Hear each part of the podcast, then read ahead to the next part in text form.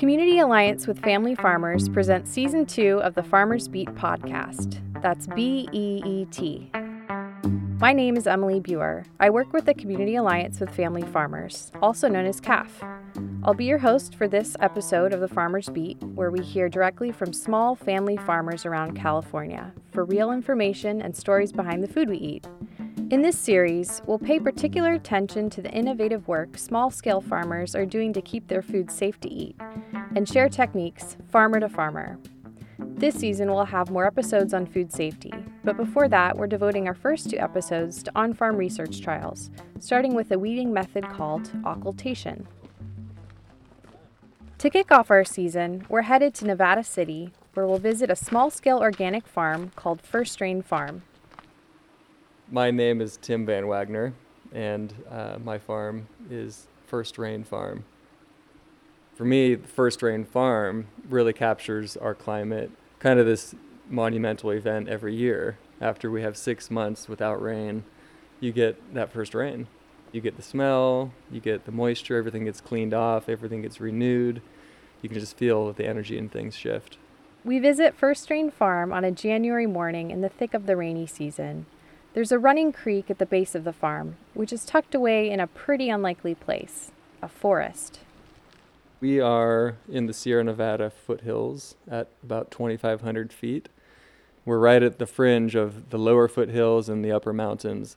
And specifically, this microclimate, it's moist, it's cooler. I mean, this is not your flat valley prime farmland. This is a real patchwork of open space and forested space, and trees love growing here. So, yeah, it's a very diverse place, and I think our farm kind of mirrors that. Tim runs a diverse operation.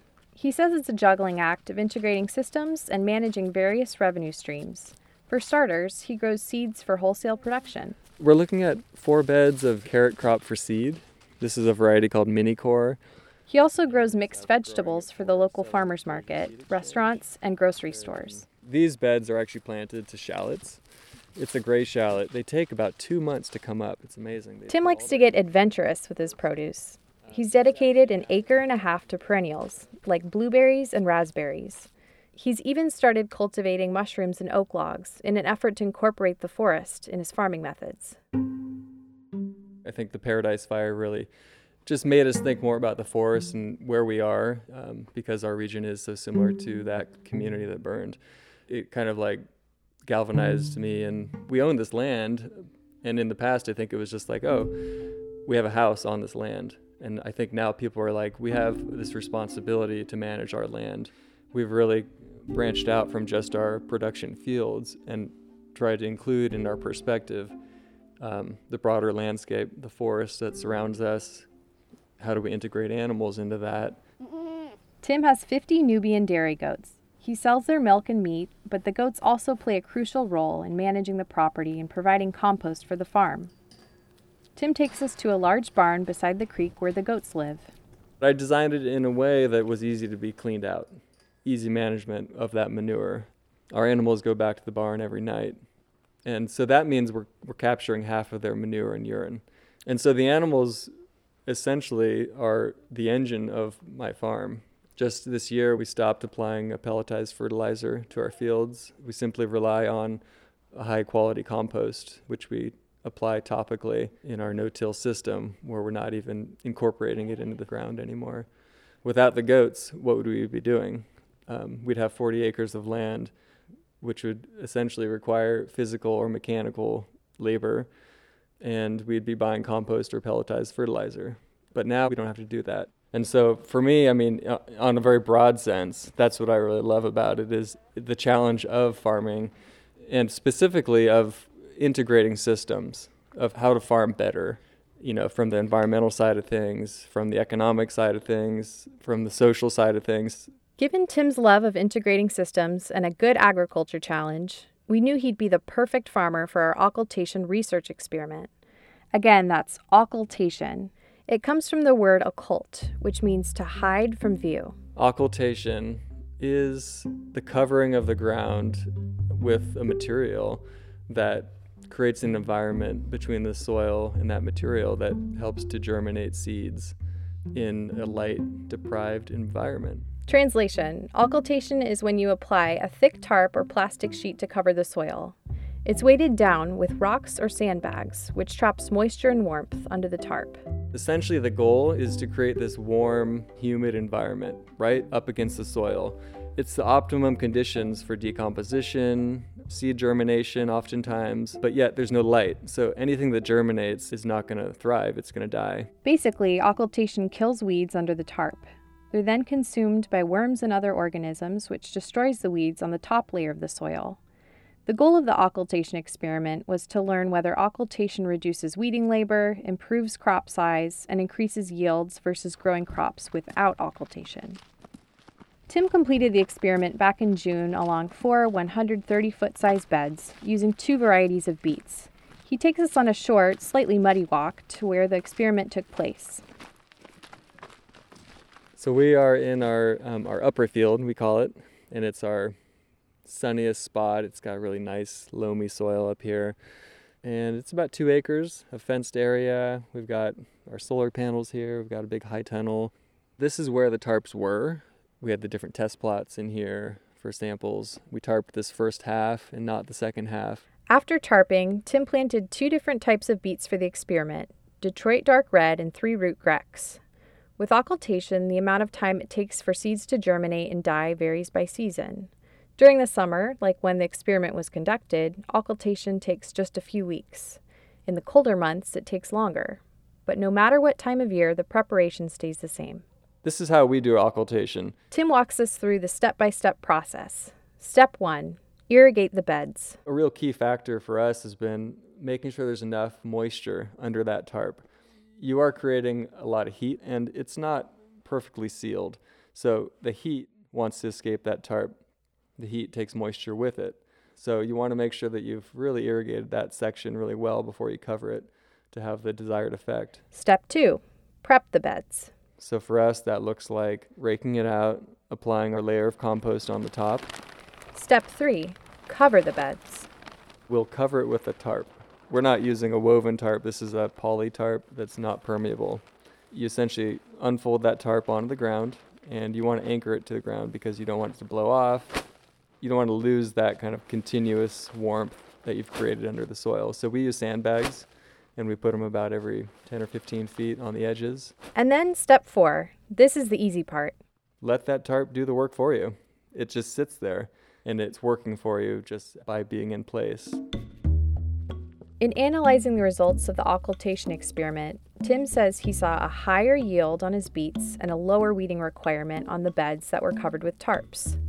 The sections that weren't covered experienced poorer germination, poorer yields, and more weeds. So, yes, occultation saves time on weeding, but even if it didn't, it's still worth it for us. There's all these other benefits too place holding the beds, digesting crop residue, helping the compost. But it's important to mention that compost may have skewed the results. The compost Tim used for this experiment wasn't aged very well. Because of the moisture trapped under the tarps, the compost in the covered bed needed time to decompose, while the compost on the uncovered bed dried out. Once the beds were irrigated, the uncovered compost became active again, and that didn't react well with the beet seeds, which may have contributed to poorer yields. Probably irrigating it more along the way would help, but then you're also going to germinate more weeds. The best would be to really make sure that the compost you apply is fully aged to where you feel like it's not going to reactivate uh, after drying out. Tim says he's constantly learning how to optimize his process and discovering new benefits to occultation. In fact, as he leads us around the farm, it's tough to find a bed he hasn't tarped. Yeah, we'll take a peek under this tarp, take the sandbags off, and usually I'll, I'll, I'll take little peeks underneath, see how things are going. Tim tarps year round for different purposes. Like when it's warm, occultation is great for weed seed germination. But in the winter, Tim says it expedites mature weed and crop residue decomposition, especially for crops like beets and carrots. Creative use of the tarps has other benefits too, like protecting plants that might not make it through the winter. Tim shows us where he's growing a new variety of beets. He says he's worried their roots may frost over. And actually, one thing about the tarps is we might be able to cover these if we knew the really cold weather was coming in, we could use the tarp for a couple days to protect them.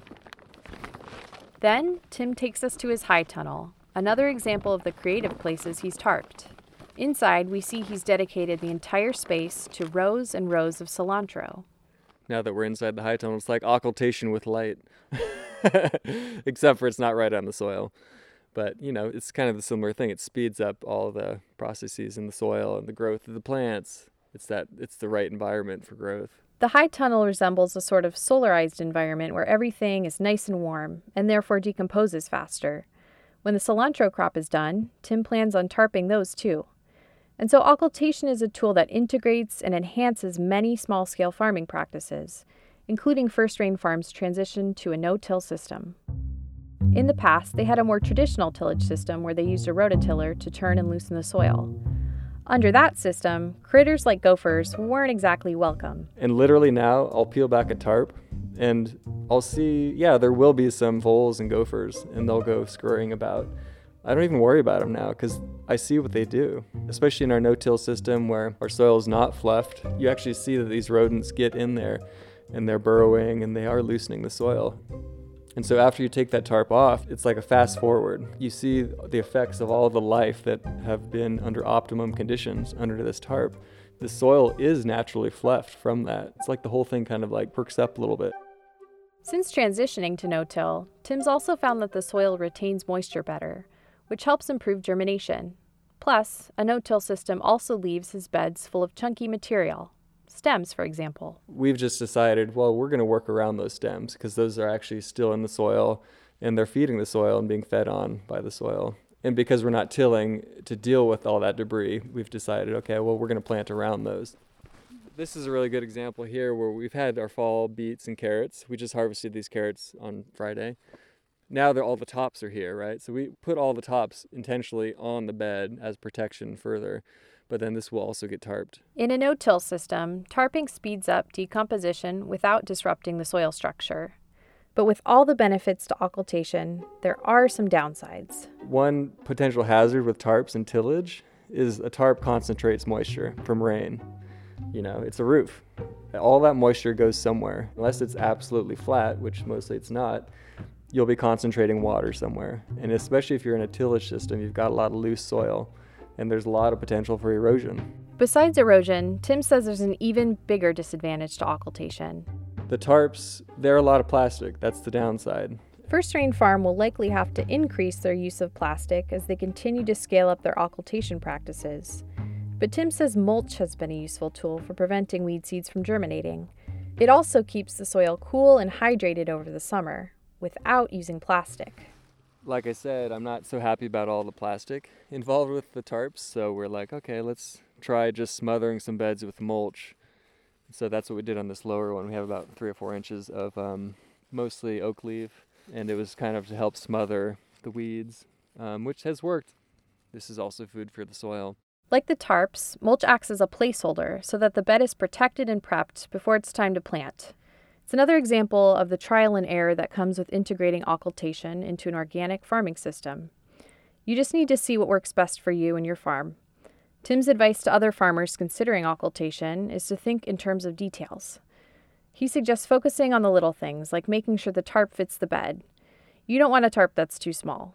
Also, storing these tarps. Think about how you're going to do that because if you just fold them up and leave them in the field, we have had some rodent damage and then all of a sudden you've got little patches of holes in your tarps and weeds are just growing through those holes and it's it's still mostly effective but it's just kind of defeating some of the purpose. And moving the tarps they're big. Some of these are like 150 feet by 30 feet. Which is why i'll want to keep the tarps close to their storage space in order to move them as easily as possible. But like most organic practices tim suggests that farmers considering occultation try it out on a small scale. As with anything in agriculture, it's good to start and experiment with something first before you just go out and buy $2,000 worth of tarps. Just kind of slowly start utilizing them for one season and then figure out if it's something you'd like to continue with. Does occultation sound like something you'd want to incorporate into your farming practice? Head over to our website at caff.org. That's C A F F.org under the Programs header, click on the Climate Smart Farming podcast link. There, you'll find helpful resources, links, and photographs all about the Farmers Beet podcast. Also, follow us on Instagram at the Farmers Guild to stay up to date on when new episodes are released and to see pictures from the farms featured in this podcast. The Farmers Beet would not exist without funding from the Western Sustainable Agriculture Research and Education Program. We thank them for their support and helping real farmers share their on farm research experiences with other farmers. Are you a farmer interested in occultation or have a question related to this podcast? You can contact us at farmersbeet at caff.org. Thank you for listening, and join us for the next episode from CAFF, sharing farm fresh insights right from the field and giving voice to sustainable agriculture since 1978.